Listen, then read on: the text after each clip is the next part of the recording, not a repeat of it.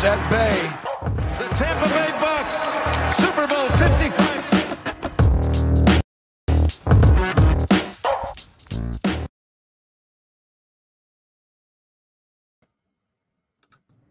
Hello and welcome to the Bucs Banter podcast. It's been a while. We haven't seen you guys, but we are happy to be back after our brief three-week hiatus. Uh, you got to take a vacation sometimes, and that's what we've done. Uh, but again, happy to be back. Today, we are going to be catching up on some of the Bucs news that we've missed over the past few weeks, some things to discuss there. Uh, and we will we will also be breaking down the A F C West, which I believe is the final um, A F C division for us to preview that we have not yet done. So looking forward to that before we move into the N F C. Um, I am your host, Colin Hallboom, and of course I am joined by my illustrious co-hosts. Uh, beside me at the top here, we got Scotty Capron, and below we have Bowden Yard. What's going on, fellas? How we doing today? Hey, Boom. Doing good. Not bad. Good to be back. Uh, first time in a bit on the pod. A couple unfortunate rounds of golf mixed in in the last uh, few weeks, but uh, out of the system, and now uh, now it's back to football. I don't. Yeah, I'm, I'm, I'm pumped up. We feel like we're so much closer to having actual football. I know too. So I know. It's yeah. sneaky, like six weeks away now, or something. The first uh, or week one, which is seems insane. So awesome. Yeah. It is, and it's a good excuse for us to keep churning out content because we got to get through our division previews, and we got a bunch of other stuff planned we want to hit on before this season starts. Mm-hmm. As it gets closer, there's more to talk about. There's still plenty of players to figure out where they're going to be playing next year, teams to figure out who's going to be starting for them next year. Uh, it's going to be a fun N F L season, no question, especially if you are a fan of the Tampa Bay Buccaneers, uh, which is always the focus here at Bucs Banter, and we are happy to be live on Bucs Report right now. Um, so let's just kick this off with what's up with the Bucs. Um, a couple items that I want to talk about as it relates to your Tampa Bay Buccaneers. Uh, Monty Kiffin last week officially inducted into the Bucs Ring of Honor. Long overdue. Any Bucs fan or even just football fans like like Scott and Bo here, I know you guys both are very, very familiar with Monty Kiffin's accomplishments, how important he's been to the game, the defensive side of the ball. Dude created the Tampa two. He brought the first Super Bowl. He had a, he was he had an integral role in creating that team uh, that won in oh two for for Tampa Bay. Jon Gruden gets all the all the uh, acknowledgement, it seems, publicly in the mainstream, but behind the scenes, Monty Kiffin is really the founder of that defense. So super exciting to see him get his his due and and see his name's going to be up at Raymond James for um, all of eternity. Yeah, and, and just to pop in, just in another one of his, obviously, accomplishments is being named the second best defensive coordinator uh, in Bucs history by our host. So the fact that he got in that in that ring of uh, of honor is, is pretty fantastic, being number two. Um, yeah, he's just warming his seat. I, yeah, I don't know how many silver medal winning coordinators are are enshrined by a lot of N F L teams. So, like, hats off to Kiffin, and just quite an accomplishment. Quite an accomplishment. For anyone, who, for anyone who's unfamiliar with this troll job, uh, you, don't worry. Scott's not going off the rails. He's not Kanye West right now. He's uh, referring to a previous episode we did where where I chose my all-time Buccaneers starting defense, and of course, I had to pick a defensive coordinator. Uh, I tried to go with Todd Bowles and Monty Kiffin as dual coordinators, and Mister Capron wouldn't allow that. So on yeah, the spot, oh, on the spot, I did choose Todd Bowles. Maybe some recency bias, but uh, I explained it, I believe, quite poignantly. Uh, so if you want to check out that episode, go back and listen to to the case I make, and then and then you can come for me. No, I I totally agree that you believe you explained it quite well. I actually have receipts of you saying, "Damn, Boom, that's a really good point, man. I, I got to give you that." It, so. it was, it was, and Bowles is legit, and. Uh, Overdue for Kiffin, perhaps, but always inevitable. And, um, you know, uh, one of the all-time Tampa Bay Bucs figures, really, when you think about it. Like, borderline as recognizable as, as most players in, in certain ways, especially with what he brought. So, congrats. Good for him. That's awesome. Yeah. I was going to say, I could see Kanye coming up when they have that. I think it's week two when you guys are playing the Falcons. Uh, they have a ceremony. I bet Kanye just jumps on stage and says, Todd Bowles is the best defensive coordinator of all time. Of all sure. time. And then goes off with his uh, bottle of Henny and Amber Rose to live happily ever after, however that story ended. That that was fine for Kanye, right? I'm pretty sure. Yeah. Wait, him and Amber Rose, that's like a long time ago. That's like before she moved on to Terrence Ross, former Toronto Raptor, current Orlando Magic shooting guard. Yeah, I, I don't know if we want to go through Amber Rose's roster right now, because I think she, she's got a deadly one. Yeah, we don't have the but, time. Yeah, yeah, I think so. I don't think we do either. But yeah, I, I just assume Kanye would be very close, closely aligned with your Todd Bowles take is what I'm getting at. And which is crazy because isn't it the twenty year anniversary of the of the first Super Bowl? Or once we get into the end of this, like this Super Bowl will be in twenty twenty-two, and yeah. that'll be twenty years. Just like it's like the Xbox twenty anniversary. If you if you Same think year, yeah. It. Yeah. So great parallel. Scott yeah. Capron, you brought your A game today. Well, I'm looking at that big banner behind you, and it's just staring at me in the face. So, um, well, you know, it's a real tragedy that me trying to uh, give respect to Monty Kiffin turns into a roast of me. Um, but I got a lot to get off my chest. It's been a few weeks. I'm sorry. It's a, it's a little pent up. Yeah. Yeah. Honestly, I lost my wallet yesterday. It's a whole thing. I, I, I'm I'm lost. I'm lost. Uh, Benny Sokoloskis on Facebook says, James Wilder for the Ring of Honor. A lot of people have been calling for James Wilder to be added, uh, potentially the best Buccaneer running back of all time. Obviously, he was performing at a high level during some of the dark ages of the franchise, for which there are many. Um, but, yeah, that's something that would be nice to see. Here, the thing with the Bucs is, and the Ring of Honor, people, you know, there are, like, I agree, Wilder's name should be up there.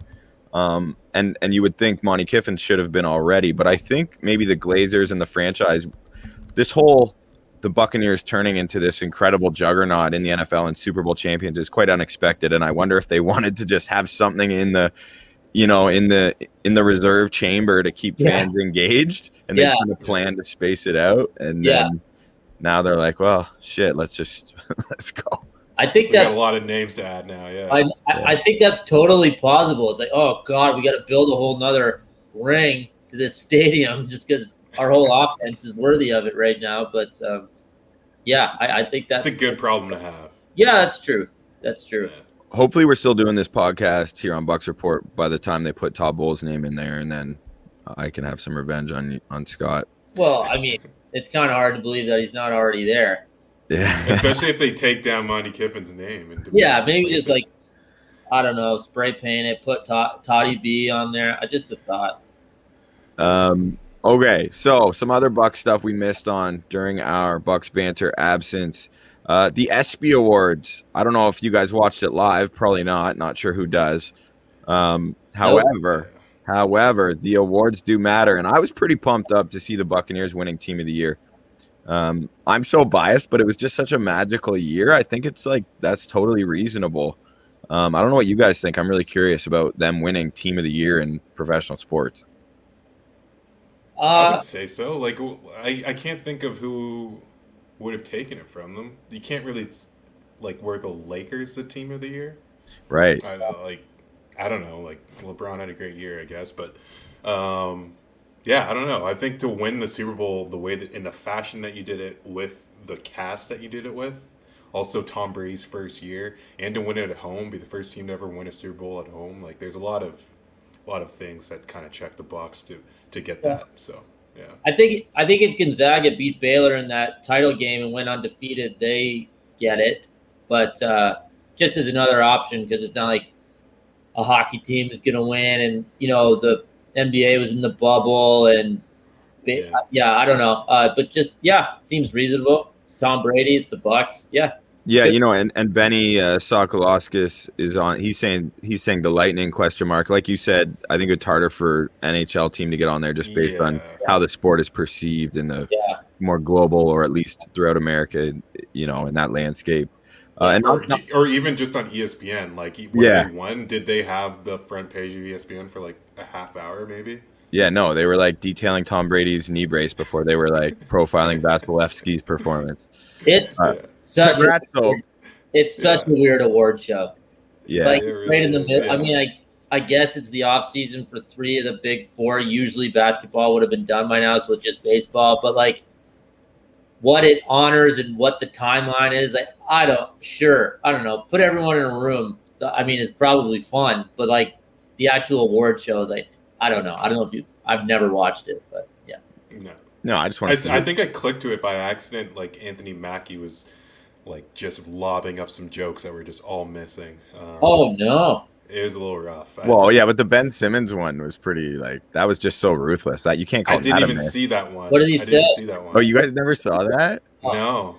What did oh, he say? Man, it was pretty good. I think I was watching Temptation Island. Oh, were you? Is yeah. that back on? Yeah, it's back on. It's back that's on. Where, that's why we needed to take a, a vacation, eh, Bowden? You were heading yeah, off to Temptation Temp- Island? Yeah. All of my like all of my prep work, I wasn't able to do any of it when Temptation when Temptation's on Island's on. It's just that's a write off for me. That's yeah. my one of my favorite shows ever. But what so what Anthony Mackie said at the ESPYs, um, I saw the clip of it. He was like, "And we got to discuss some of the humanitarians amongst these celebrities." This is not verbatim.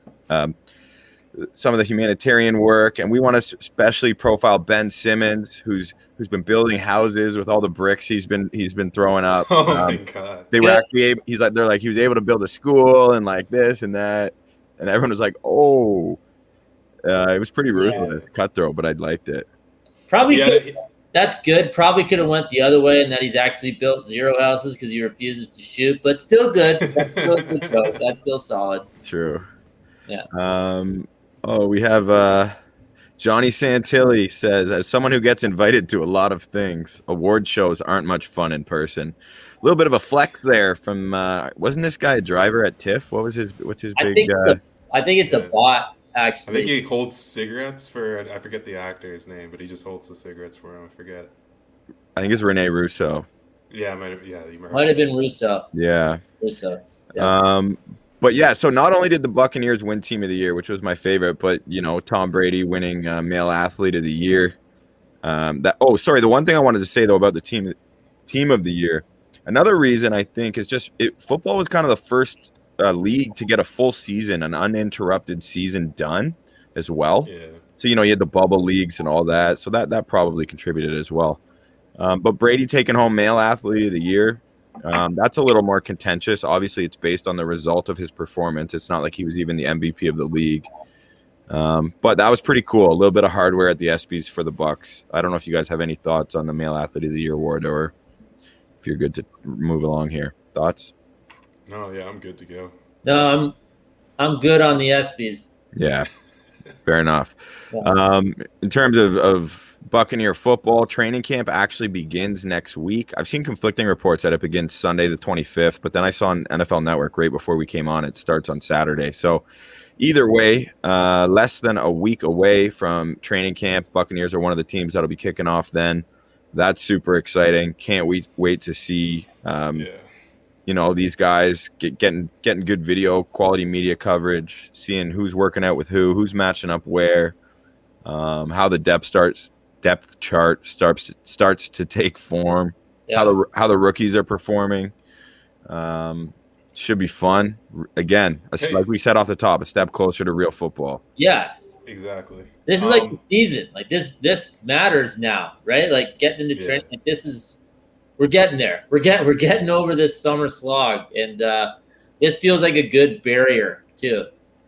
Like yeah. to, kind kind yeah. of related to the last topic too, or just the. Uh, The, the the comment on the N F L being the first one without the se- without interruptions in the season.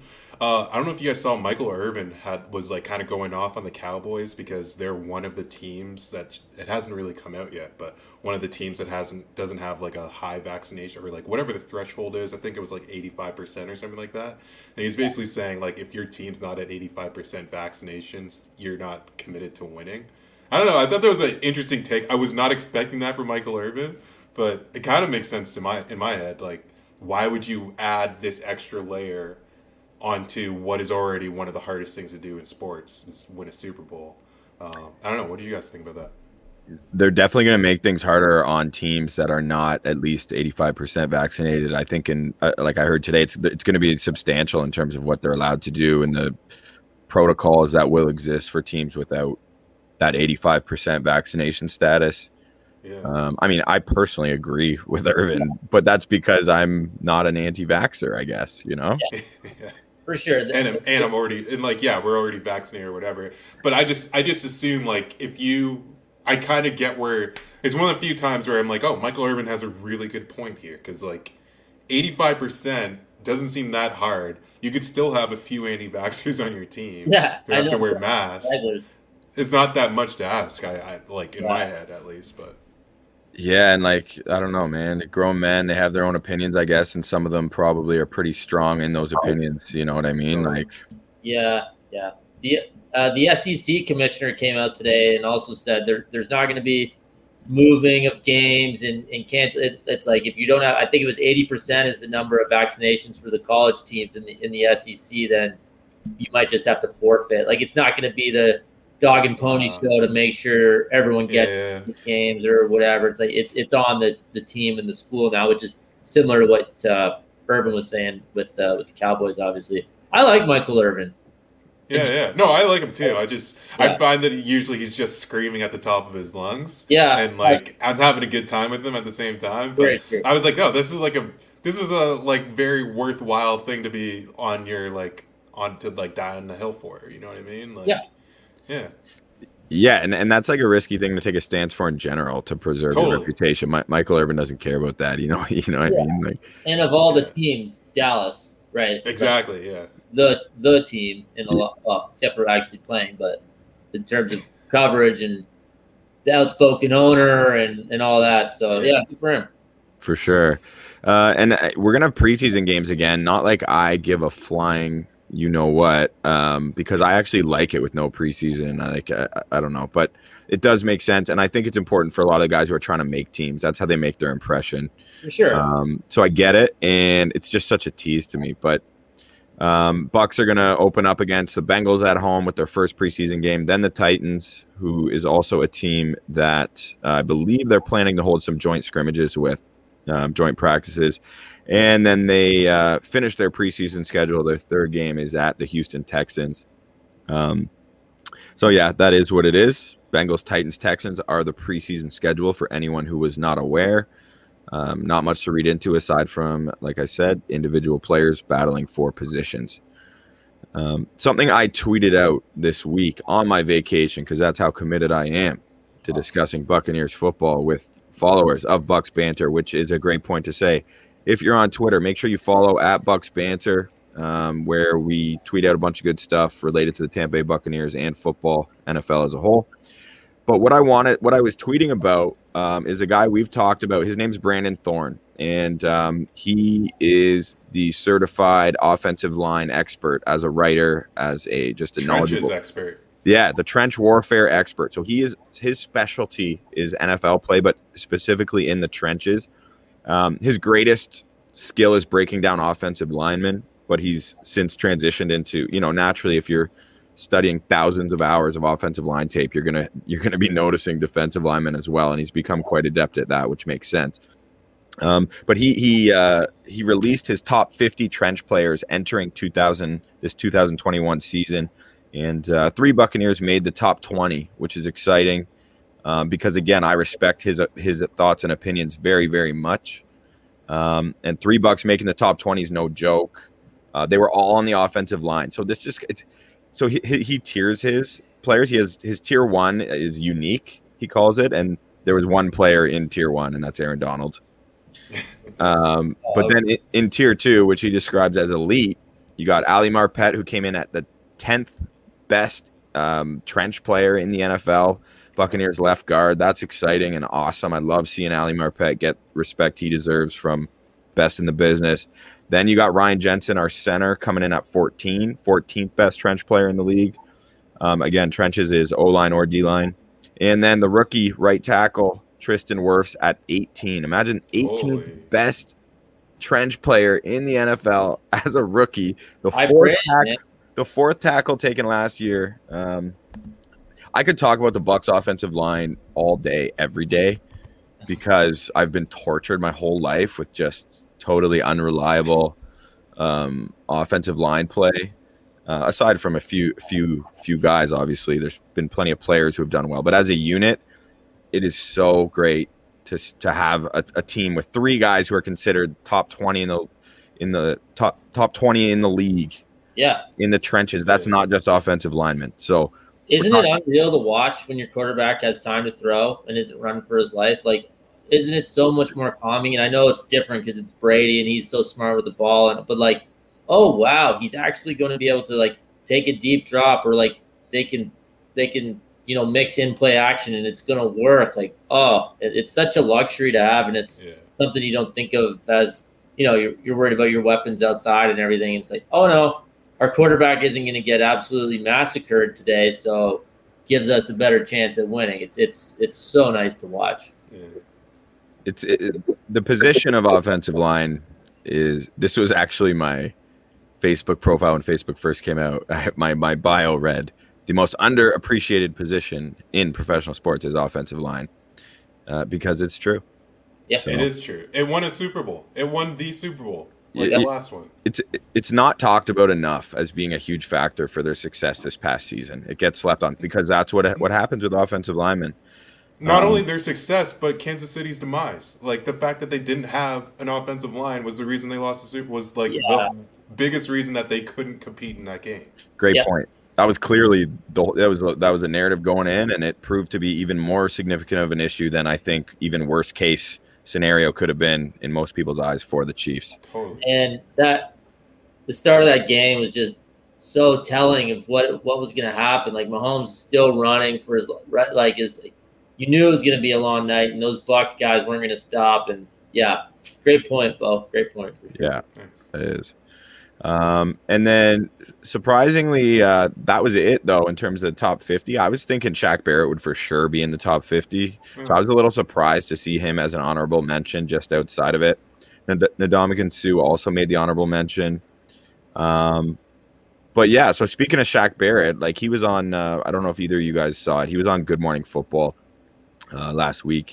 I wasn't watching it live. I just caught it on, on Twitter, but Um, in his interview, he was showing some real confidence. I liked, I liked the juice he was bringing to that interview. He was, he said, uh, he was asked about what his goals were for the year, and he, he just like confidently stated, uh, most valuable player, defensive player of the year. I want it all. Like, nice. You know, just straight out naming the, yeah. And, and he just seemed fired up, and that just like, just to know that one of our leaders on that side of the ball is so fired up and has these high expectations for himself.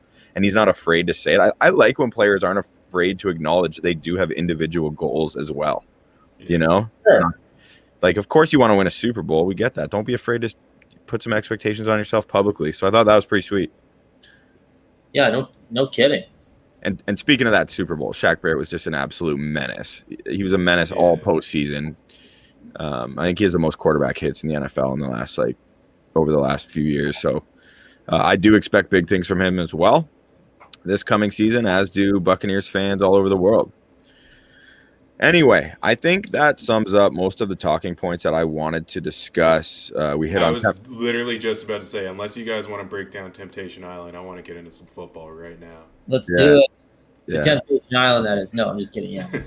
Halsey is in the news. Who is Halsey? I guess she had a kid. Is she, who is this? Uh, she's the new left tackle for the Ravens. Oh. Yeah, yeah. Well, they're talking about. I thought they. I thought it was Robert Halsey, uh, who's the who was the third round, fourth, fifth round selection for the Buccaneers in the N F L draft. Oh, maybe Notre Dame. I don't know what the relation is uh, between the two. I mean, great prospects both, obviously. Um, no, Halsey is a singer. Um, she had a baby. Those are the two things that I know about her. So, oh, and it, it was today. So three. So there you go. Big God news. Bless her. God Big bless her. Mm-hmm. I hope the baby's healthy. Everything's going well. Of um, course. But let's talk about the A F C West. Yeah, let's. Let's talk about the A F C West. I want to start with the Las Vegas Raiders coming off an eight and eight season. They finished second in the A F C West last season. They actually started the season off six and three last year, and then uh, I guess their yeah. true form came to show. Um, what do you guys think about the Ravens coming into this year in this A F C West? Let's hear it. Let's get into the Ra- it. The Raiders? Pardon me, the Raiders. Thank you. Yeah, I I mean, kind of starts for me with the Gruden and Carr relationship. I Gruden's either talking up his quarterbacks, throwing him under the bus, saying he needs new, like insinuating that he needs a new guy. I, I really don't know. I don't know what Carr, like where they're at. I think Carr's okay. Like, I don't think he's killing you or anything like that. I, I think he's a perfectly average quarterback, and they were eight and eight last year, and I that felt exactly right for them, right? So, like, I I don't know. I don't have a ton of. I mean, they're not the they're not the best team in the division, obviously. With Kansas City prohibitive favorite and the Super Bowl favorite as of now.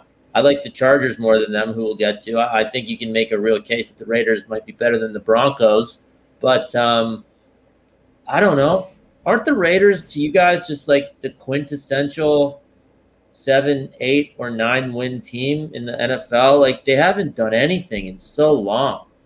Yeah, I like, like I like what you said about Gruden and and just not just Gruden, but Mayock. I would say the two of those yeah. guys and their relationship is super tied. But the, you're right, like the way they talk about him is so non-committal. It's like one second you're like, do they like him? No, they don't like him. Yeah, they do like him. They're yeah. always in rumors, like, you know, trade rumors, whatever. Um, but I guess that also ties into your next point, which is that he is average. He's fine. They're average. He's fine. And that's what they realize, too. They just don't know what to do with it because exactly. they, they can win enough football games to be a five hundred team and obviously believe they could be more, I think. But I think so, like, the, the thing about being average in the N F L is, like, it's never steady. If it was just steady, it'd be fine, right? It's the fact that he can dip. So it's it reminds me a lot of Kirk Cousins, where yeah. you can just fall off a cliff sometimes, or some games, like, Kirk Cousins can be one of the smartest quarterbacks playing in the league. It's yeah. it's really interesting the way that it works out that way. Um, and it seems like it just gets – it's that's just, like, the story of the N F L. And, like, when I was going through a bunch of these teams, I'm just like – you would think that you would just see some, like, normal, like, games and like, oh, they they were kind of in it this week and they were just always in it every few weeks, and oh, they had this big injury and they fell off a cliff. But no, it, it's like they they lost to the Bucs like forty-five twenty in like week seven or something like that, and then they gave up forty-three points to the Falcons, forty-four points to the Colts. So, like, my uh, thing with the Raiders is just like, it's the defense. Their defense is bad, um and for a Jon Gruden like led team, I'm not expecting their defense to be as bad as they, they have been. Um, so, yeah, I, like, by D V O A, they're they're ranked twenty-eighth. Um, but, I, I like, all of these questions are about Derek Carr that come up in the media, but really, have they addressed the defense in the offseason at all to you guys? I love uh, I love how they drafted Trevon Morig in the second round, um, which reminds me of our draft day coverage when Mister Scott Capron said that when I was being very critical, we were all being critical of the Alex Leatherwood selection in the first round. And Scott said that reminds him of the leader of a group of spies, a detective of a fourteen-year-old spies. Yeah, Alex Leatherwood. I stand by it. I think it's. I think he's. I think it still does. I think they're cracking cases all uh, all throughout Vegas right now, riding around on like their B M Xs. Um, it's a great. It's a great like alias for a fourteen-year-old. That's for sure. I think that uh, – oh, Alex Leatherwood now. God, God. God. I think Gruden has – or sorry, uh, Mayock has been trying to get too cute in the N F L draft, and I think he had a ton of draft capital, and I, I think he's missed way more than he's hit.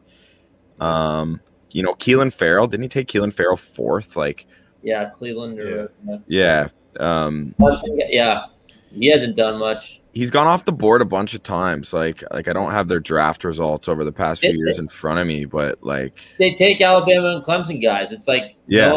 across the league that that's what Mayock does. Which yeah. that's do, not do even criticism as much as just like he's that's basically the pool he's picking from because they've rightfully had the best guys for the. Do you think part of it is is having like?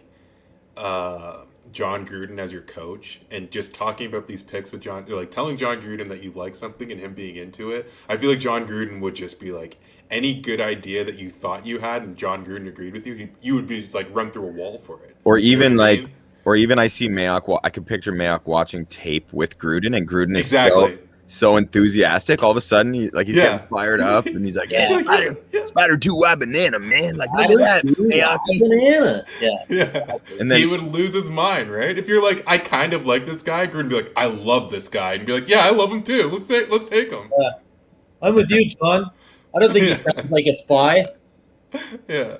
Uh, Yeah. Johnny Santilli, all-time rest in peace on a name. Yes, I think he's referring to Scott's Alex Leatherwood. So, Scott, you ended Leatherwood.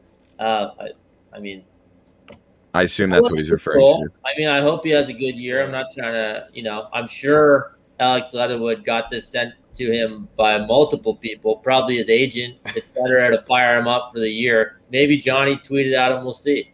Yeah. The uh, what do you guys think of, like, Henry Ruggs? Like, so Ruggs yeah. went off the board before Jeudy and CeeDee Lamb, which was wild to me at the time because I would have had him as the third, my third rated. I did have him as my third rate, rated receiver in that draft. Uh, but that being said, I mean, Ruggs has a ton of talent, and there's not no one else there to really take the heat off him aside from Darren Waller. Um, they're like, despite the fact their offense was serviceable, because I mean, let's let's quit, you know, ripping on the the guys who run the organization. I mean, Gruden is a smart guy at running an offense, West Coast offense, and he can figure it out. Like he's he is putting in the time, so they they're able to be effective still. Um, but I do have questions related to those playmakers along with Ruggs, and I'm curious what you guys think. Like, is Henry Ruggs going to blow up this year, or is he just going to be mediocre and be in and out of the lineup with injuries and unable to get his game off? They must think they're, that Henry Ruggs is going to be awesome this year because they picked up John Brown and Willie Snead to round out their uh, wide receiver room this year. So, I like. I think the thing with Ruggs is, like, yes, he might be one of the fastest guys in the N F L. I just. I don't know. It's tough when Derek Carr is the one getting you the ball. Like, cause you, you, I just don't, I can't be confident that he's going to be able to have this big breakout year unless I know that he's going to be getting the ball fairly consistently. And then you're right. Like, Darren Waller is basically a wide receiver.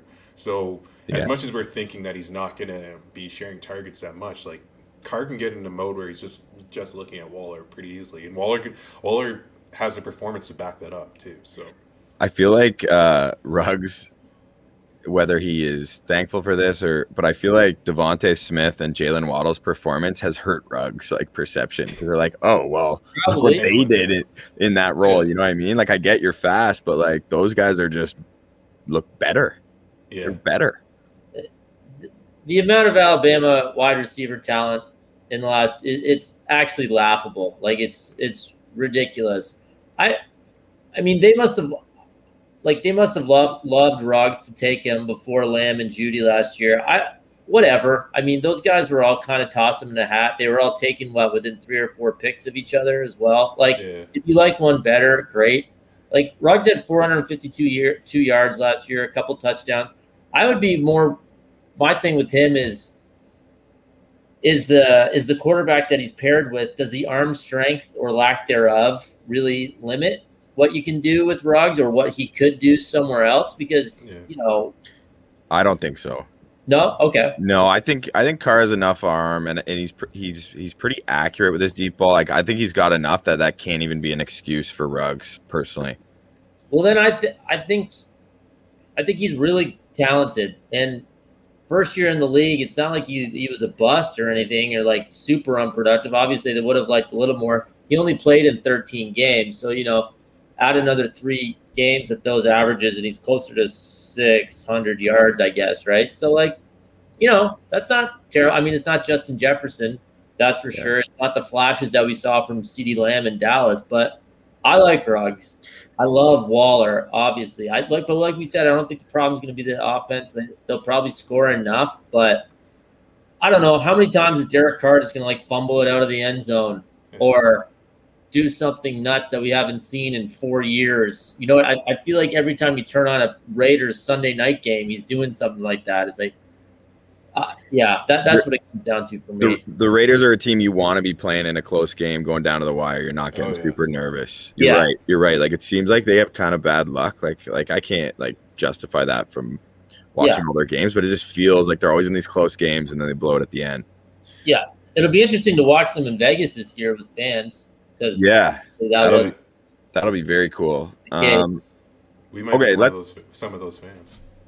I want to talk about a really exciting team to talk about, and that is the Los Angeles Chargers. Uh, dynamic, dynamic year for Justin Herbert. My God, did he look good? He looked like a ten-time Pro Bowl N F L quarterback last season with all the physical tools to go with it. Um, they were seven and nine last year, third in the A F C West. Dealt with some injuries, guys in and out of the lineup. um, which I think is why they're – Bo, I don't know if you got the ratings. Like, their defensive rating wasn't super impressive last year, right? But yeah, no, like I, I just I just always look at it by D V O A. So yeah. Defensively, they were ranked twentieth in the league. Right. So, so like that surprised me, though, just with the names they have on that side of the ball. But I, I would expect yeah. that to be much improved this year. I, I expect uh, the whole team to be much improved this year. I'm, a lot of injuries for them last year defensively as well, too. Yeah, Derwin's coming back, which, I mean, you know, to yeah. assume he's going to play a full healthy season is a bit of a stretch. But if he does... Let's hope. Let's hope. Yeah. We always want to be blessed with a full Derwin wins. So, yeah. Yeah. So Who, good. How could you not love his game? So That's good. Amazing. So fun to watch. Um, Melvin Ingram, by the way, they lost Melvin Ingram. He signed with the Steelers today as a free agent. You guys see that? Yeah, I well, I was prepping for this podcast, and I was like, "Oh, he's still an unrestricted free agent." And then, like, I finished all of my prep, and I looked at my phone. And I was like, "Oh, he signed with the Steelers right now." So, yeah, I was like an hour late on that, but yeah, yeah. I, he didn't really play that much for them last year either. So no, no, they were yeah. happy to let him walk. He's not the name he once was, but there's a lot of people who still really respect his level of play. I think so. We'll see what happens. Maybe he's going to be elite in Pittsburgh. You know what I mean? I could, I could see that happening. Yeah, taking. Bud Dupree's role, basically, I think. Yes, some some someone alongside uh, or opposite Watt. Yeah. Um, they had a great draft also, the Chargers, like a good enough draft that I feel compelled to bring it up. Um, I can't believe they, they got Rashawn Slater, who many people had as a number one tackle in the draft coming out of Northwestern. So some people did have him ahead of Sewell. They got him at thirteen without having to move up. I mean, that's crazy. And then they get Asante Samuel in the second round. So, the, like, I...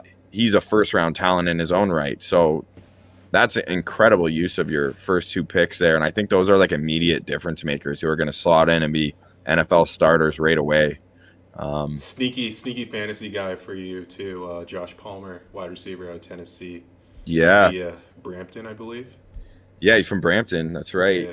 And uh, shoot, what's Scott? Who's the guy at Bama, the Canadian boy? Do you remember his name? Mechie, John Mechie? Is he the Canadian?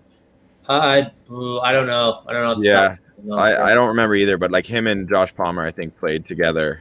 Um, I don't know if it was Mechie. Should have just not brought – yeah, yeah, so it is John Mechie. Um, okay. He's the Canadian boy, and he's going to have a big year for the Crimson Tide this year. Um, could have a really big year. So him and Josh Palmer grew up in like like playing football together. A couple Canadians doing work. How about that? Out of skill position. Love it. Yeah. Yeah. Josh Palmer is going to be good. I, I I think he's going to be really good. Yeah, Evan Winter, who writes for Bucs Report. So anyone watching this on Bucs Report right now or who's going to watch it later knows Evan Winter's work well. Uh, check him out at bucs report dot com. Um, he covers the Tennessee uh, Volunteers as well, and he, he wrote a nice piece on Josh Palmer. And he could tell you all about him, but he loves him. And a lot of people do. There's a lot of advanced guys who are like saying he is – like because he was playing on a terrible team against really, really good competition, obviously. Yeah. And he didn't have much to work with. He didn't have many people to get him the ball. So we'll see. Her- Herbert can get him the ball. And then he's playing alongside Keenan Allen and Mike Williams. If Mike Williams can stay on the field, it's a pretty dirty trio right there. Yeah. And so Jalen Gunton as well, too. Jalen Gunton is a guy to look out for. Like, the Chargers have a really nice offense. Um, the one thing I was going to say about them, uh, they, like, hit absolute rock bottom last year. So they finished the year seven and nine. Uh, they were three and nine. Uh, losing to the Pats at home. They lost to the Pats at home forty-five nothing. And, like, Anthony Lynn at the time was like, this is the worst football game I've I've ever seen played in thirty years of football. Well, um, yeah, we, go ahead. We've gone too long without mentioning their biggest addition, which is the loss of Anthony Lynn. Like, I'm sorry. Yeah. He seems like a very pleasant man. But, oh, my – as someone who was suckered into the Chargers every week, picking them, it seemed like – how, like, it wasn't questionable coaching decisions. It was absolutely, in, like, no. Offensive. Person. Yeah, it was offensive. Yeah, it, nobody could do that. It would be the only thing I would ask a head coach in an interview is game situations and what do you do. And the Bills one was unbelievable. Oh, there was a, what was the other one that was, like, absolutely uh, disgusting that they – oh, sorry, I should have had this. I feel like they had a bad one against Atlanta as well. That was close. They lost to the – oh, no, they beat the Jets. Um, but anyways, just, you know, truly some of the worst coaching decisions, um, just killing their playoff hopes. They were play, they were a playoff quality team. I don't think there's any doubt about it. Obviously, that Pats debacle was the low point. And, yeah. um, and yeah, but, but like they come off of that game and they rip four straight wins to close out the season. It's, and they're like all tough games, and yep. they, and they won them, right? Like it's like at mm-hmm. the end of the year, they actually ended up winning, but yeah, I, I'm with you. Like that's kind of what I wanted to hit on. Like Anthony Lynn being out, they bring in Brandon Staley, they bring in a new O C and Joe Lombardi as well too, from the Saints. Um, they could be really good with like another year of Herbert as well too. We all are big on him. So they lost to the Broncos by one at Denver. I feel like, did they go for two and not get it? Does that ring a bell? Yeah, you're probably right. Actually, I don't remember. I, remember watching I don't remember so many of their games being. Like, that's not even nec- doing. necessarily an indictment. I actually kind of like going for two, but it's just another. Well, especially at Mile High, right? People are known to do that there because they just want to get out of there if they have a shot at it. Yeah. They don't want to deal and with the crowd. Enough, like if you altitude. think you have a better chance of converting than, you know, winning the coin flip in overtime, basically, then I have no problem with that. It's just another example of another freaking close loss for them, and they still finished seven and nine. I don't think any N F L team, like any honest team, would say they weren't playoff quality last year. Like, but hey, you got to win them. That's every week is so important. You got to get to those ten or eleven wins, and when you lose a heartbreaker, it's just crushing. And they seem to do it every single week. So, you know. Let's hope Herbert takes another step. We trust their offense. I think they're going to be good. I would pick them to make the playoffs. Uh, I don't. I mean, I guess we'll do an actual playoff predictions pod because probably as of right now, if someone went and checked our notes, each of us have picked thirteen teams to make the playoffs from each, yeah. uh, each conference, and every team is going over. So, like, probably have to check that out. But um, yeah. I, I'm a sucker for the Chargers, and I don't think that will uh, that will stop this year. The one thing I'll give Anthony Lynn is like they developed a really cool offense under him. Like where I feel like actually the Chargers have run pretty creative offensive schemes over the years with their skill guys. Like the way they involved uh, the running backs in the passing game is quite unique over the last few years with Eckler and Melvin Gordon before that. So, but I think they could have taken the reins off Herbert even earlier. He's- oh. I, I think well, he showed they, it. They, what, you weren't you weren't a fan of of stabbing him in the chest with a or stabbing Tyrod Taylor in the chest with a needle to get him in there? Well, yeah, is that unethical? There might have been literal reins on some of these quarterbacks. We don't know what they do over there. If it's like, you know, lung punctures are part of the pregame warm up in uh, in L A. But yeah, that was iffy. I mean, we haven't we mentioned that earlier in in our uh, preview series, I believe, when you know Tyrod got stabbed. Uh, by the doctor. But, um, yeah, I, I still think there's the stigma of rookie quarterback, don't throw him to the wolves or all that, blah, blah, blah. Like Herbert showed that he could play and make all the throws right away. And um, I would have just trusted him and gone with it. Like if you're going to go with him, then go with him. And I, I have to assume yeah. he'll get even more of a, a green light. I wouldn't be surprised if we see a, a Josh Allen-esque statistical jump for Herbert, and it's not just because they're both giants. He showed great poise, especially playing on it. Like, I don't know, like I think the physical tools everyone knew about, you know, the arm strength, the yeah. size, the ability to move. Like he's certainly capable of reading defenses. It was just a lack of consistent execution. That was yeah. a common critique of him coming out um, and staying calm under pressure. But he just did such a good job of that still as a, as a rookie quarterback in the N F L. Incredibly yeah. impressive. I like watching him play, man. They had an insane game against the Bucs uh, last year where yeah. just highlight after highlight. N F L, I think N F L, the official N F L Instagram account, like profiled it. I, I may have been sent a few times in our yeah. group chats or whatever. But um, I think decision-making is okay for him, but that haircut he got mid-season, I think, would, would make anyone a little bit worried. So, you know, we'll lock that up. Tighten that up, literally high and tight, maybe for uh, Herbert in the offseason. And um, I don't know. Sky's the limit. I like them. I agree, though. You look way better with long hair. Oh, God. What happened? It's not even close. Like, like he almost went from being an attractive guy to an unattractive guy. And, like, if you're going to if you're gonna lop it off, like, don't do it yourself, which is yeah. what it looks like. I, I don't know. Yeah. Maybe he's new to L A, didn't have a barber. Like, figure it out. I think they got one down there. Yeah. Um, okay, so we've talked about the Raiders. We've talked about the Chargers. Do we need? Is there anyone else who has anything they want to get off their chest regarding the Los Angeles Chargers before we talk some Denver Broncos? No, I'm just. We're gonna go win totals and division odds at the end, right? So we'll just do them all together. Sure. Yeah. Okay. All right. I, yeah. I also think it'd be weird if we don't say like they lost Hunter Henry, they lost Mike Pouncey. Like those are like two big pretty loss. big, yeah, pretty big losses for their offense. They lost Melvin Ingram as well today. Uh, Denzel Perryman's out. Casey Hayward went to the Raiders as well too. It's like, um, it's tough. Yeah, that's some turnover for sure. So. I didn't see that Hayward one. Yeah, I didn't see that move. Yeah. Anyway, did he go to? No, he went mind. to the Raiders. Oh, okay. Yeah, yeah. So yeah, he went to the Raiders. Um, all right. Well, coming off a last place finish in the A F C West, the Denver Broncos with a five and eleven record last season. Um, pretty terrible statistically on both sides of the ball. Obviously, they were without Von Miller and Bradley Chubb went down. I mean, it was kind of a write-off season for Denver.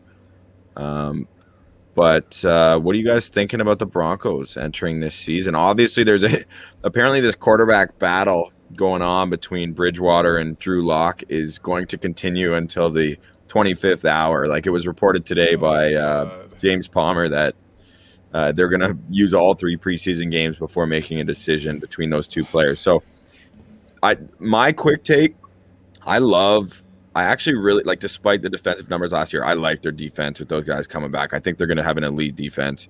Um, and I love the, the receiving group they have. I love the Javonte Williams in the backfield. It's everything looks really nice to me except the quarterback position looks awful to me um, with with uncertainty as well. So – Yeah. Um, yeah. Yeah. I'm like, I was thinking the exact, they're like the inverse of the Raiders, basically, to me. Like, uh, their offense is just not that great, but their defense is, is very solid to me. Um, they brought in Kyle Fuller as well and Ronald Darby. I think their secondary is going to be one of the best in the league. Like, throw, just on throw a little Surtain in there, a little Patrick Surtain as well, too. So, like, they, they've got a lot of, they've got a ton of weapons on that side of the ball. Um, and they should be able to stop anyone, which is a good good thing to have when you have to play the Chiefs twice a year, at but, least. Yeah, but they got to play the Chiefs, and they got to play the Raiders and the Chargers twice. So we just talked about how great their offenses are. Meanwhile, Denver can't score. I yeah. I think they're gonna suck, man. Like I, I really do. I don't get it at all. I great that they have a good defense, and I suppose that can carry you if Bridgewater is his normal, steady self and, and wins the job because I think he's better than Drew Lock. Not that that's saying much, but I don't know what the – I mean, Teddy Bridgewater is just like the N F L Band-Aid that just yeah. goes from team to team. I guess you wouldn't use it. Bad analogy. We'll keep going. But anyway – Ryan Fitzpatrick is like is banging on the table right yeah. now that you said that, but go ahead. Exactly, exactly. But um, I don't know, man. They just haven't been good. Like what – All right, so the last four seasons, so they had one decent year after the Manning Super Bowl. How many – so sixty-four games. How many wins do you think they have? Regular season wins, obviously. In, since when? Since when? In yeah. the last four seasons, so out of sixty-four games. Uh, twenty-eight. Sorry, no, thirty, thirty-six. Yeah, I was going to say like forty. No. Or not forty. Wait, no, that's not right. I was going to say like twenty-something. So. Yeah, they're twenty-three and forty-one. Like they're one of the worst teams in the yeah. league, and they still don't have a quarterback. So if we're talking so, about how good the division is, it's like – Well, are we though? Have we talked about how good the division is? Like the Chargers have promise. The Raiders are inconsistent. Okay, that's legit. But we're at least talking about the offenses, and now yeah. you have to be able to score to keep up. So – if they're going to try, like, good luck trying to carve your way to a ten and seven wild card spot, scoring twenty points each game. You know, like, I, I just don't see it. So, Scott, let me ask you this, though, okay? So, yeah. so it's a, it's a fine take. Do you think, though, there are issues outside of the quarterback position? Like, I feel, like, you know what I'm saying? Like, do you disagree with the well-rounded nature of the roster otherwise? No. Or are you just saying that's how paramount that is, which is obviously that, true? Yeah, it, that's what I'm saying. I'm just right. saying it's that important. Yeah. I, I like the roster. I like yeah. that they're going to have their crazy home field advantage again. Um, that it It's one of the ones that actually matters, um, both, like, geographically, and the fans are great, right? Like it's it's a real home field, so awesome. But two, um, two th- can I just jump in? I got two yeah. things for you. So over the last four years, they this is the first time they've ever brought back an offensive coordinator in Pat Shermer. Um, so that's an, another thing that this offense hasn't seen any type of consistency for the last mm-hmm. four years at least. And also the big elephant in the room is this is the prime Aaron Rodgers destination. Yeah. Like we're basically or or Deshaun Watson as well. We see how that plays out. But um, I, I think when we when we're talking about that their quarterback decision is gonna come back to the twenty-fifth hour, part of it is the Aaron Rodgers uh, trade that's sitting there, and they they just want to see if there's any way that's gonna happen. It, but for sure. And I, I figured we would get to this, but scrap everything I said if they get Rodgers. Because yeah. like literally contender. Then they're contender. They're the they're the they are probably the best team in this in this division. Well, I don't like I, we're gonna get to the Chiefs, I'm sure too. Yeah. But I don't think I'm going out on a limb. I think that's like when you add Aaron Rodgers to an offense that already has Jerry Jeudy, uh, Cortland Sutton coming back. Um, who do they have at running back? I can't remember. Javonte Williams. Sorry, who are we talking yeah, about? Javon- Uh, the Denver Broncos. Sorry, I was on. So they've got Javonte Williams. I think they got Melvin Melvin Gordon. Is he? Is he? There? Yeah, they have Melvin Gordon still. Yeah. So well, I, I, yeah, but I'm he's. A, a, I think yeah, he's a good go number two, like second change yeah. of pace back still. For and sure. They, and then Noah Fant. Noah Fant's getting a ton of love right now for anyone that's following, uh, like some guys to watch in the N F L next year. Noah Fant could be one of those breakout tight ends. Um, Hamler in the slot. Fant and, Fant and Hawkinson, both of them coming out of tight end University of Iowa, um, are exactly. both. Dude, this got to happen for both of them this year, though. Every them. every tight end tight end in the world went to either Iowa or Virginia. That's just a rule. It's yeah, just, uh, that's it. It's the only two schools that have that position. Yeah, Fant Fant does have a tantalizing skill set though, and I think their skill position players just focusing on that those groups specifically. Like I love Javonte Williams. I think he's going to be like bell cow potential right away with a serviceable yeah. offensive line. They got Cortland Sutton coming back from an injury, who all, is another guy that that people around the league love. Like I haven't watched a ton of Cortland Sutton, but I know he was effective as a as a rookie. Um, but he's going to be fully healthy, and I think Jerry Jeudy's going to take a big step this year. If again. Yes, they need a quarterback, but yeah. regardless, I think Judy's taking a step. Like, who- and I, I just, I just can see them shutting people out for quarters, halves at a time. Where like if they're only scoring twenty, twenty-five points, I think they're like, I think like if they're right around twenty-eight points, they're going to be a really tough team to beat. Yeah, but that's a big jump. Yeah. yeah. So it seems like. Well, I, I was about to say it seems like Bo and I are more optimistic about the Broncos, but under the assumption they can figure something out at the quarterback position. Um, how they have to get Aaron Rodgers. You have to find a way. Now is the time. Go get Aaron Rodgers. He's not playing in Green Bay. Like, make this happen.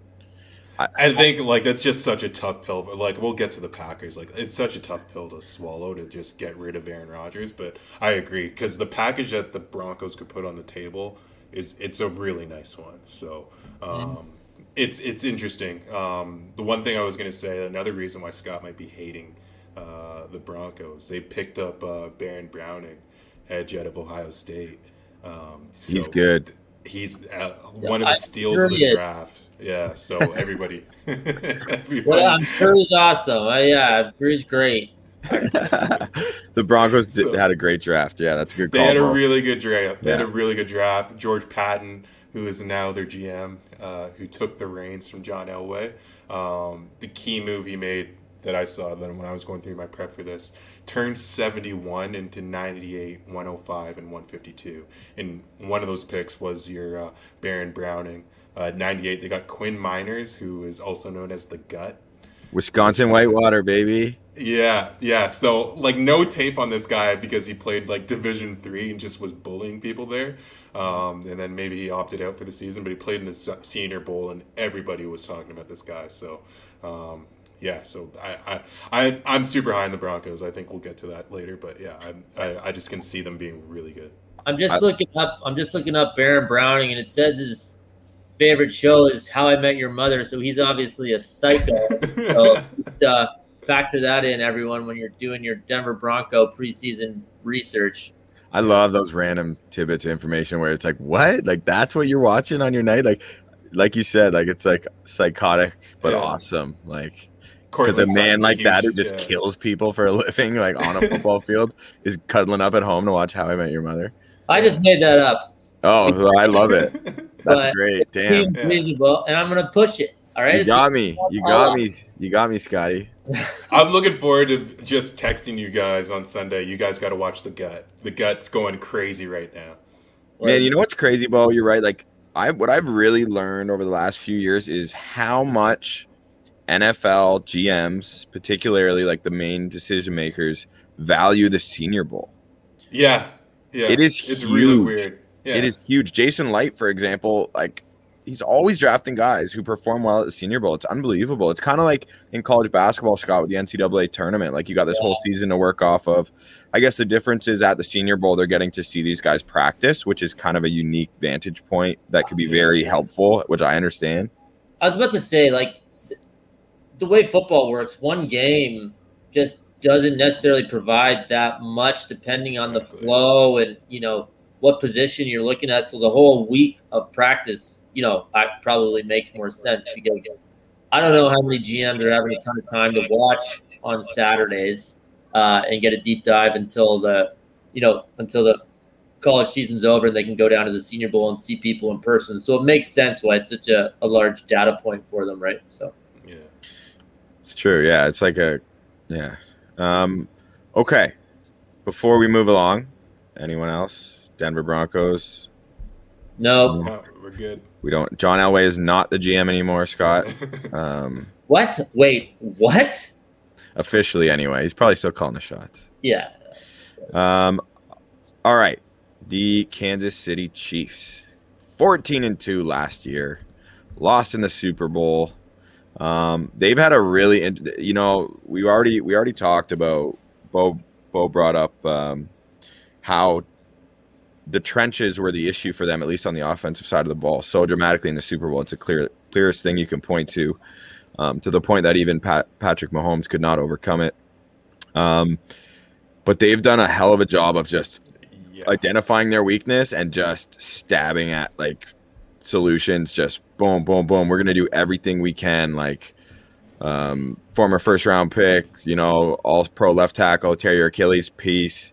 We're gonna replace you. We're gonna bring in Joe Thunny, Thunny, one of the best guards in football, formerly of the Patriots. Um, we're gonna use the draft to add some really talented offensive line prospects. So I love that. I like when, like, I hate when teams just don't just.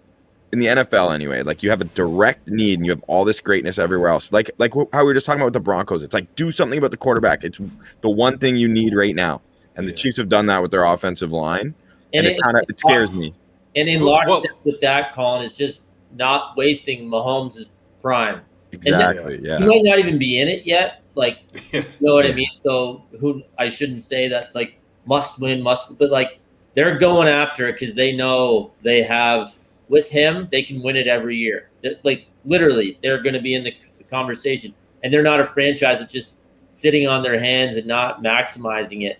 But let's – I mean, yeah, they lost to the Bucs. And honestly, the way that game played out, even with the healthy offensive line, I, I actually think Tampa Bay was going to win the game. But Kansas City was the favorite all year. They're bringing back almost everything. I think they have enough – desire, like want to to get back there. Like I, I would really like where their where their head is at, and football wise, I mean, we, we know they're good. We know they're going to be good. We know Mahomes and Reed are going to put up points. It's just going to be hard to beat them.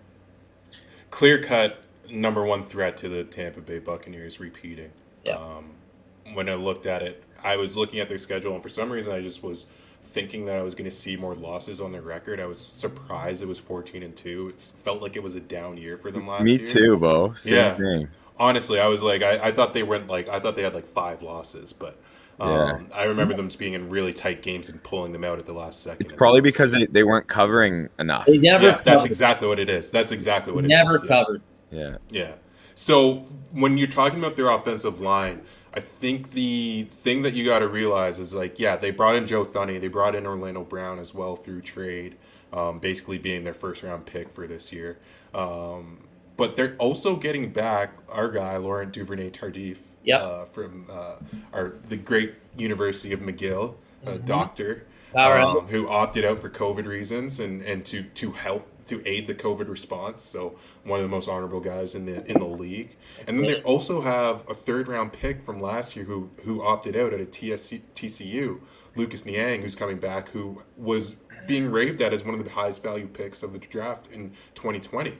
So, and then they, they also drafted Creed Humphrey as well, who was a guy who I I listed as a possible first round target for the Tampa Bay Buccaneers, and they got him got him in the second round. Their offensive line should be very and, good this end year. Of the second too, like right at the yeah. end. That was a steal in its own right. Now they also, Bo, just to jump on what you're saying, the guy they got in the sixth round, Trey Smith, offensive yeah. guard out of Tennessee. This guy is so talented, man. He could have, like, people were expecting him to potentially be a second, early second round pick, and some health issues came out. We've talked about this briefly on the draft, but just for anyone who didn't see it. And somehow all these teams passed on him. Eventually the Chiefs are like, screw this. Like, we'll take yeah. him. Like, half the, t- half the time these guys don't make the team anyway. I'm I'm a little upset that, like, I know Jason, like, you know, I guess he's earned the right to address special teams in all of your, half the draft, but, like, man, come the fifth round, I would have been all over that. But teams are pretty stringent with their medical medical process. Oh, yeah. If they if they red flag a guy, they just won't even look at him. So I assume yeah. that's what happened with a lot of teams. But I like the willingness, whether it was K C not red flagging it to that extent or they just said screw it, whichever it was. I love that too. But yeah, you're right, I, man. Those are that. that Those are names I forgot about, too, some of them. Like, I wasn't even thinking about Tardif coming back for whatever yeah. reason, even though he's a Canadian lineman who helping save the world. Yeah. yeah. So they, they like, I've never seen, like, I think we talk about, like, the Ravens doing, having this approach where they just lean into a strength. Um, but, like, to see a weakness and then lean all the way into it where, like, the only thing that drove Andy Reid from, like, the point of losing the Super Bowl to now was trying to address the offensive line, and it's showing up. It shows up on paper, like, right away. Yeah, for sure. For sure. Yeah. I Anyway, yeah, we're. I mean, we're not making any headlines or whatever. We all think Kansas City's going to be good.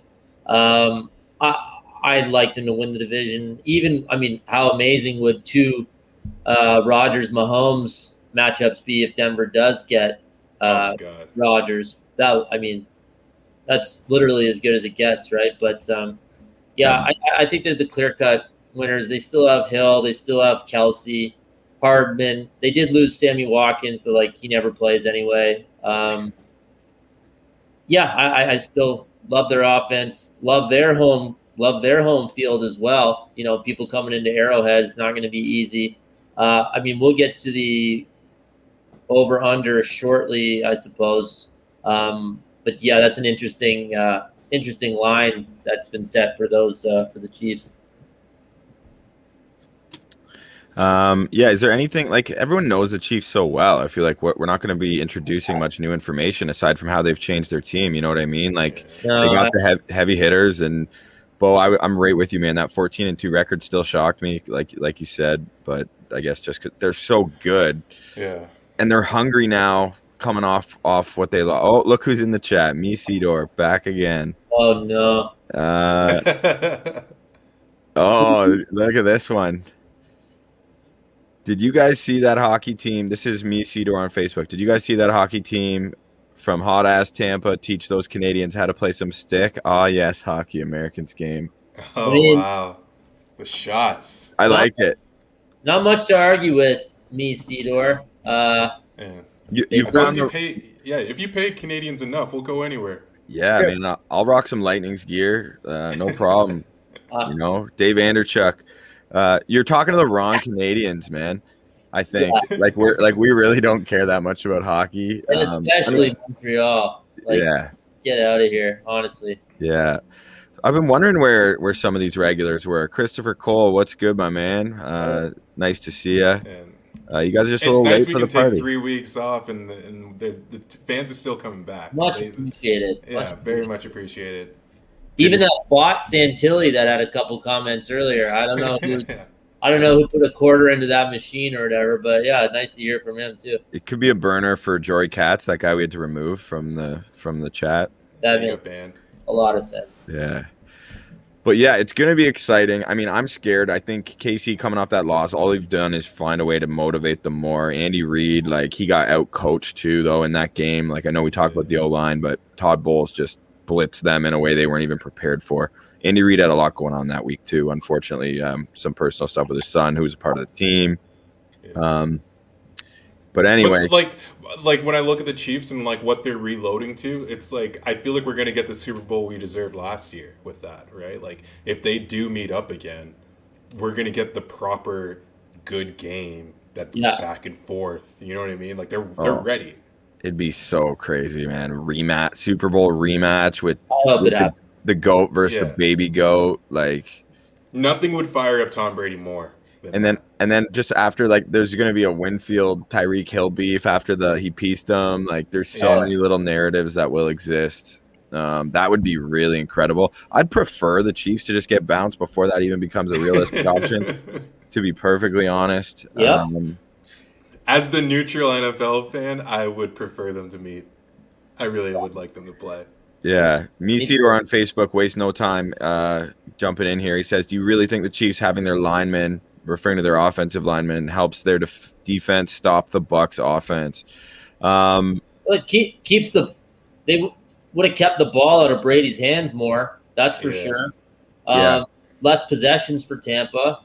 And we know, you know, a, a, a not running for his life Mahomes is going to put up more points than whatever the nine or whatever it ended up being in the actual game, right? So – yeah, not directly, but indirectly, it, it's all related. Plus, we were just talking about how Kansas City's improved their defense. They don't need to be a top eight defense. They need to be like the fourteenth best defense, and that's going to be plenty good for them to, to do enough damage to get back to that uh, to get back to the Super Bowl.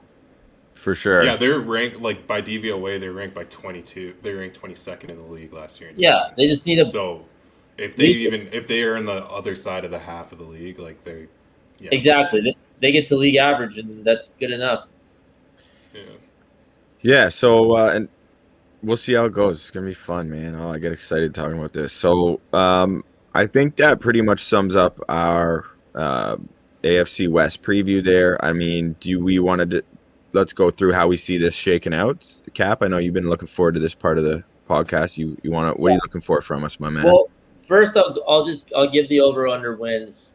Uh, okay. Total. So the Chiefs are, so remember, seventeen games. Yeah. Uh, so the Chiefs are twelve and a half, and it's actually uh, juiced. The, the under is juiced. So you can get plus one twenty on the over twelve and a half. Like, I don't wow. know, maybe I'm a total fish, but thirteen and four, and you're getting some extra candy at that plus one twenty number. Like, yeah, sign me up. I don't Yeah. know. I'm yeah. with you there, buddy. Yeah. Uh, yeah. I like that. I'm going to bet that, I think. I have the um, one second here. Uh, the Chargers at eight and a half, so you know exactly a uh, five hundred team, give or give or take one, right? Depending on where they fall, which seems like a fair number. I would gently lean over. Uh, I, have, I had them going nine and eight. Yeah, nine and eight seems yeah. fair. I, I had them. I had them eight and nine. So okay, so great number. Yeah. Uh, I have the eight, uh, the eighters, the Raiders at uh, eight even. Um, with the over at plus one fifteen, the under at one thirty-five, at minus one thirty-five. I would eat some of that juice actually and take the under. I like uh, seven and ten, and I also like eight as a push. So then they'd actually have to be a winning team for you to lose the bet. I I just think it's more likely to go seven and ten than nine and eight for them. I, I know that's kind of that's I'm with you. Splitting hairs, but yeah. And the Broncos, one second, it isn't on my site here. Um, I think that, well, you know what? They actually, they might not have a lineup yet because of um, yeah, the Dodgers thing. Makes sense. Yeah, I would, I would, like whatever that is, I would bet the over and just hope that they get Aaron Rodgers. Yeah, I have, like, that's the, I have them going ten and seven. Seven yeah. and a half. Seven and a half is what I'm seeing here. Um, so I'm over there. Yeah, yeah, I would, I'd be over on the Broncos, too. So, wait, I think that I might have the same, like, order and record as you, uh, Boom. I've got the Chiefs at fifteen and two. five, fourteen, and three. Wait, what? fourteen and three. I have fourteen and three. Oh, you have fourteen and three. Okay, I thought you said five, four, and three. Or oh no! I was like, um, I was like, what's um, so funny? Wow. Yeah, I've got the Broncos ten and seven. Same. Uh, Chargers eight and nine. You had nine and eight. Nine and eight. Uh, and then I've got the Raiders at six and eleven. I have them at five and twelve. Wow. Okay. Well, we're not we're not far off. So funny. No, those are very close, actually. Yeah. Bet three. So Bet three sixty-five, the book we use, so for the actual division futures, has the Chiefs at minus two eighty. So I think they're the biggest divisional favorite in the league. Uh, yes, they are. Uh, minus two eighty. The Broncos at plus four fifty. So it feels like they're kind of trying to cover themselves in case of the uh, in case of the Rodgers thing. Uh, so hanging a low-ish number. Uh, Chargers plus six hundred. Okay. Uh, You know, all right. To win right. the division. To win the division. And then the Raiders down at plus sixteen hundred, so uh, considerably lower.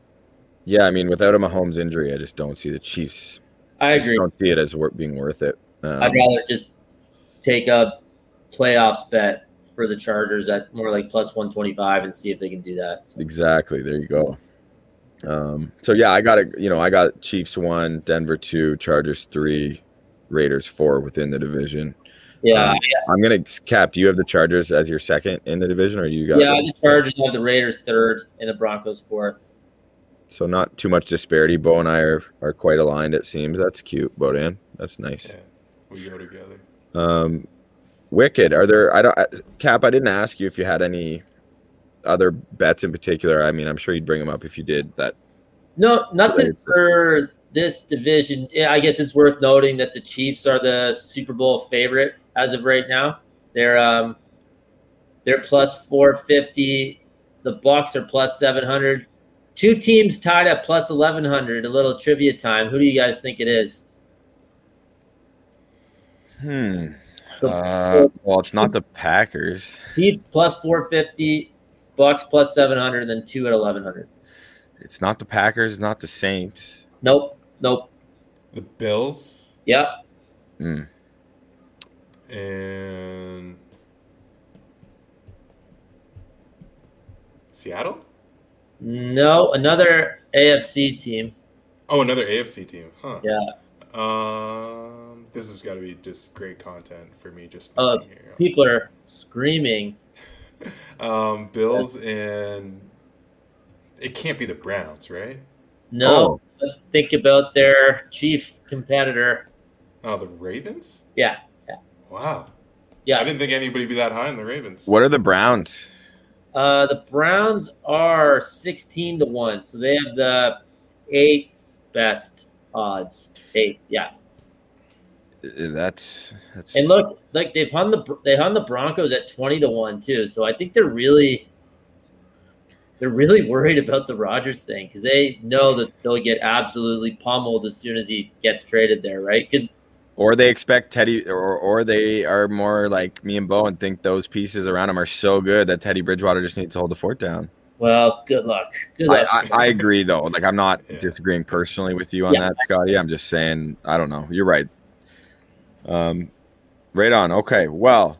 Um, some of our regular contributors joined joined us late, so I'm sorry we couldn't engage with you guys um, on Facebook or wherever else you're commenting. Uh, we do appreciate the interaction from those of you who took the time out of your Monday evening to listen to us. Um, yeah, we're going to be back next Monday. We'll probably drop a pod later this week um, on another – I think are we, we're transitioning over to the N F C um, and start our division previews there as we work towards the N F C South, which will be our last division preview before we get into some more – league-wide predictions and other fun stuff we're going to talk about at Bucs Banter. Uh, if you are not following Bucs Banter on Twitter, please do so uh, at Bucs Banter. Check out our website, bucs banter dot c a. Uh, haven't been putting up much written work, though, so uh, most of the stuff we're, we're producing this time of the year is all in podcast form. Um, so make sure, whether it's Apple, Apple Podcasts or Spotify, that you check out Bucs Banter on either of those. And please... Uh, check us out on YouTube, uh, Bucs Banter. Really appreciate subscriptions and likes and shares and all that good stuff because uh, that's what allows us to keep doing what we're doing. Um, my co-host, Any any departing words for no, our audience? Uh, great to be back, man. That was good as always, and uh, now we're just ramping up to the season. We're good to go, so can't wait, man. Yeah, it's huge. I, it's, yeah, it's so nice to be back, man. Yeah. Thank you. Um, all right, guys. Well, we'll see you next Monday, and uh, appreciate it. Till then, peace out. Hey, Banks. Hey. Go Bucs.